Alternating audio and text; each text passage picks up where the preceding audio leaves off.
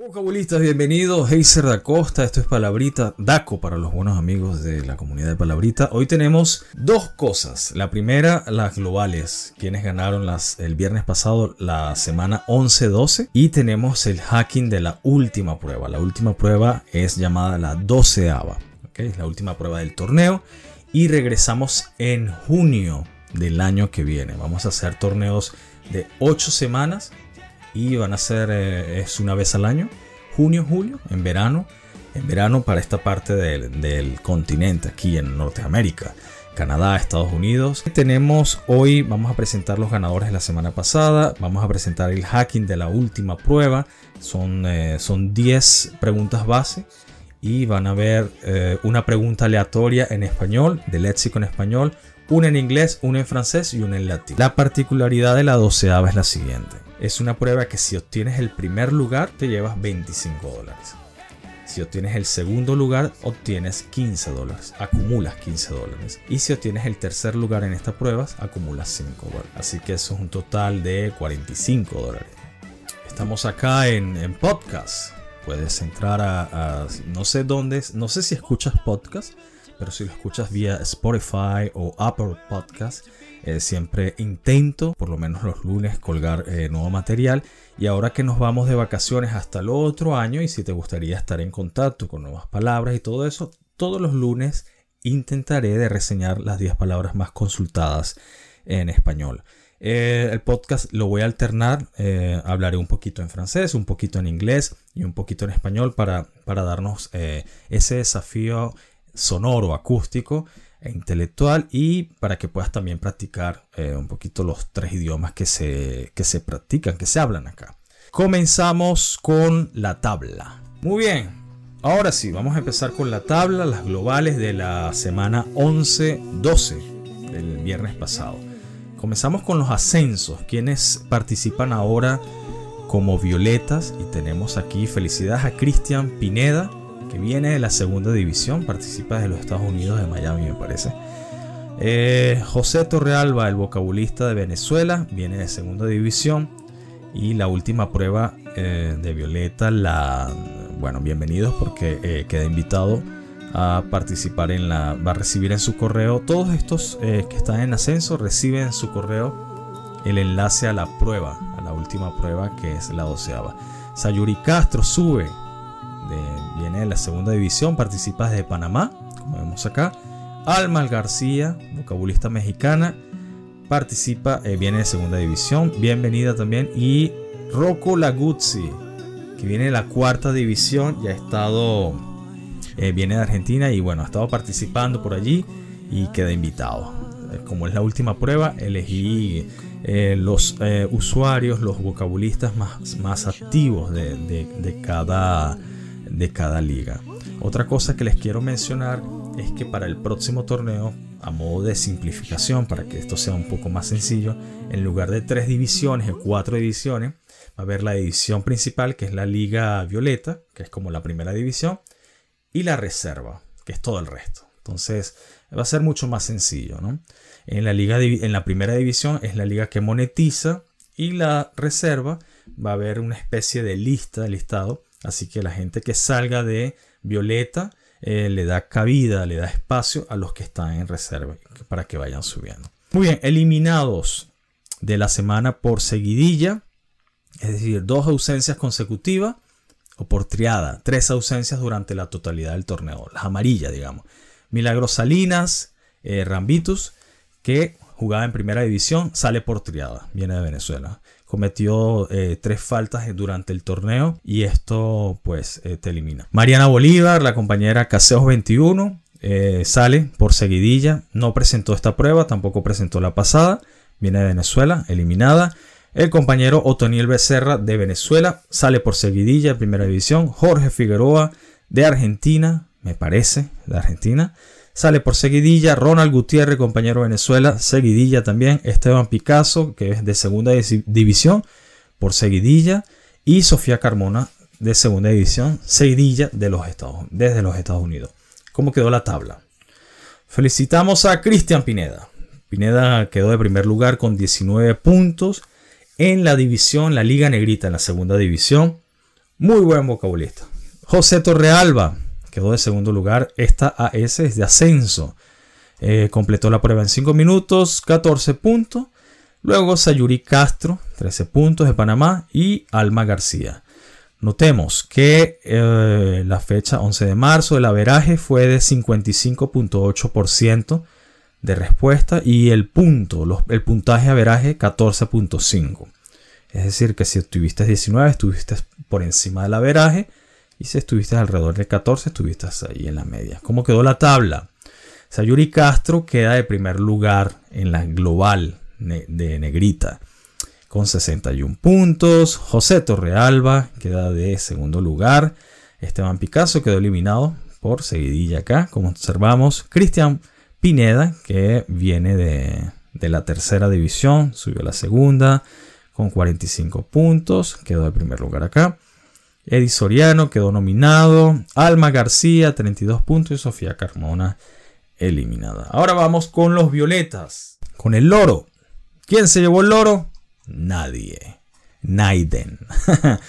en la prueba 11-12, como ya en la semana pasada, eh, eh Horacio, Moabro se había llevado el loto, digamos, la banca con 25 dólares, vuelve otra vez se restablece con 5 dólares. Eh, las dos pruebas más eh, con mayor puntaje, Advocatus y Mistralus, los dos chilenos, que obtuvieron 44%, el resto, Fernando Barrios, Ana María, obtienen 36% del 100.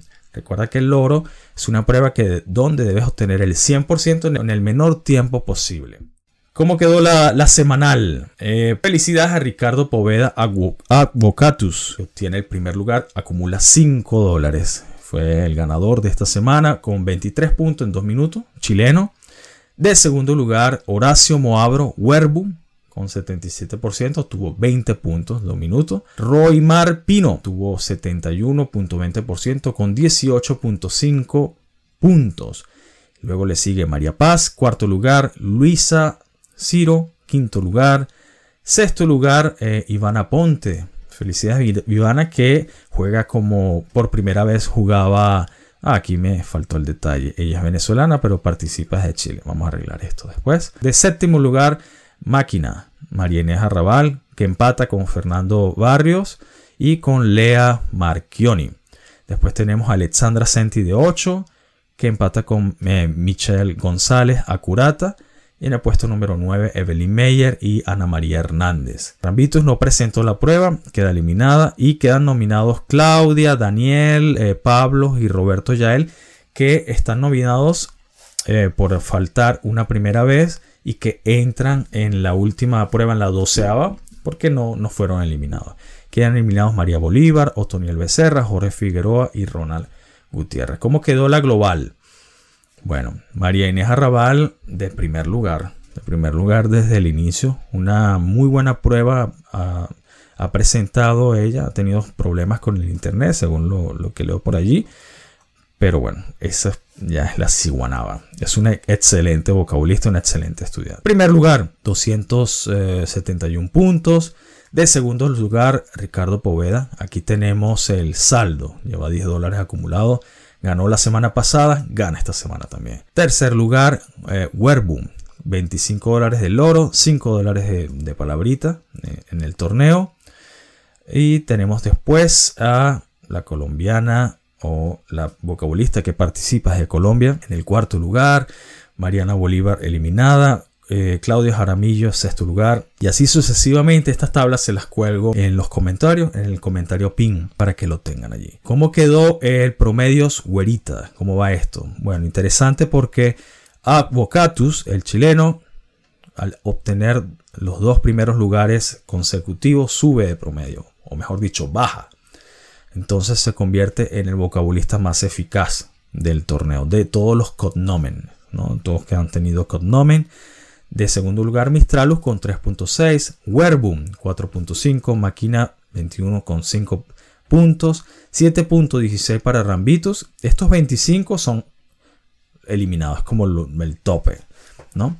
Eh, Acurata eh, pasa a 1, 2, 3, 4, 5 a la sexta posición y Caseus queda de última con 9.8. Pues esto no le benefició, pero excelente vocabulista que seguramente tuvo eh, dificultades para jugar las últimas dos oportunidades. Una cosa importante sobre el triangular, pues no va, no va, no va porque no reuní los 10 vocabulistas que necesitaba, reuní 8 como tal y ya me parece que es un poquito tarde para armar necesitaba 10 como mínimo y esperaba un poquito más de 10 somos bastante en la nómina y de repente falta eh, un poquito más de precisión, un poquito más de práctica, eh, para, desarrollar también un poco más de tiempo, ¿no? Avisar esto.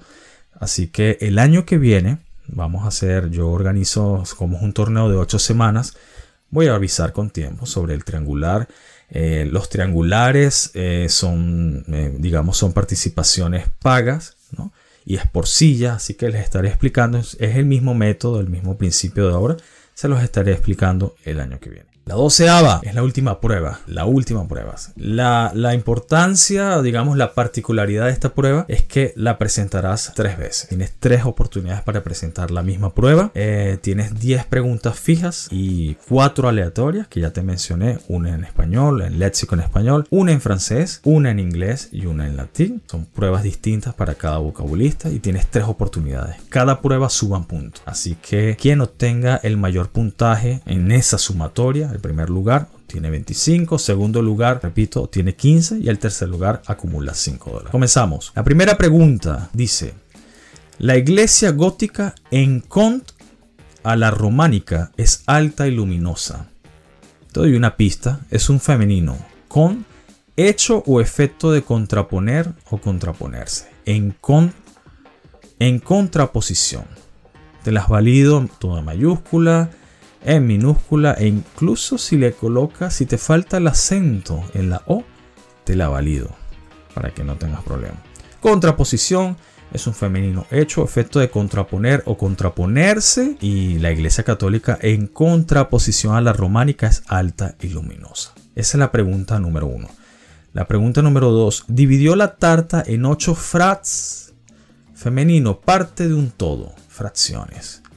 Una fracción, parte de un todo, es un grupo de los varios que, forman un conjunto y fracción decimal. Es en matemática fracción, cuyo denominador es, un, es una potencia de 10. Entonces, pregunta número 2. Dividió la tarta en 8 fracciones. Recuerda, doble C acá. Pregunta número 3. Poner algo o a alguien de color rojizo. El color le arre las mejillas le arrequé. Si es de color rojizo, arrebola. Arrebolar. ¿Ok? El, el calor, perdón, dije el color. El calor le arrebola las mejillas. Se las pone roja, rojiza. Arrebolar es un transitivo culto, es decir, poco usado en oralidad. Al hablar se usa poco, se usa más en materia escrita. Es un transitivo culto, es un verbo transitivo culto, es poner a algo, a alguien de color rojizo. La luz de la aurora arrebolaba el cielo, lo ponía rojito. El calor le arrebola las mejillas, lo pone rojo. Entonces, poner algo, a alguien de color rojizo, el calor le arrebola las mejillas. Pregunta número 4. Sacó unos de agua del pozo, unos cus Sinónimo, cubeta, balde, barreño. Sacó unos barreños de agua del pozo, sacó unos baldes de agua del pozo, que es unos cubos, unos cubitos. Es un masculino, el cubo. Recipiente de madera, metal, plástico u otro material semejante, generalmente con forma de tronco de cono y más alto que ancho, cerrado por el fondo y bla, bla, bla. Sacó unos cubos de agua del pozo. Pregunta número 5. Hay una frase que dice, mira, renacuajo, si no te apartas te sacudo un sopla. ¿Este sopla qué es? Sinónimo, te sacudo un, un bofetón. Te sacudo, o sea, te doy una cachetada. Te sacudo una bofetada. Te sacudo un sopla un soplamocos. no es muy refinada la palabra, pero existe.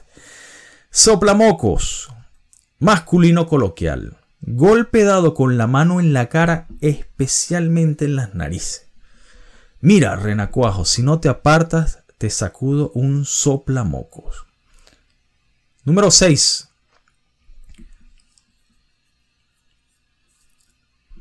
Sobre la mesa había una cestita con caramelos y una bomba una bomb ¿qué? ¿Es una cajita? ¿Es un cofre? ¿Es un cofrecito? Es una bombonera. Ojo con las B. ¿Okay? B labial, alta. La bombonera. Recipiente generalmente pequeño para contener, para contener bombones. Sobre la mesa había una cestita con caramelos y una bombonera. Pregunta número 7, nos quedan tres. Los perros tienen dos denticiones, la tempo y la permanente. Los perros tienen dos denticiones, la pasajera, la breve, la transitoria, la tempo y la permanente. Es decir, la temporaria.